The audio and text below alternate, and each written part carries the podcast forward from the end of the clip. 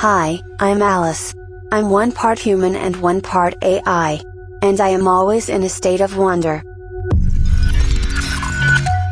And the magnetic field generated by the heart with today's magnetometers can be measured about three feet away. So we're, we're setting in each other's uh, right now. Uh, whereas brain waves, uh, you can measure about an inch away from the skull. So it's a big difference just in terms of magnitude, an inch versus three feet.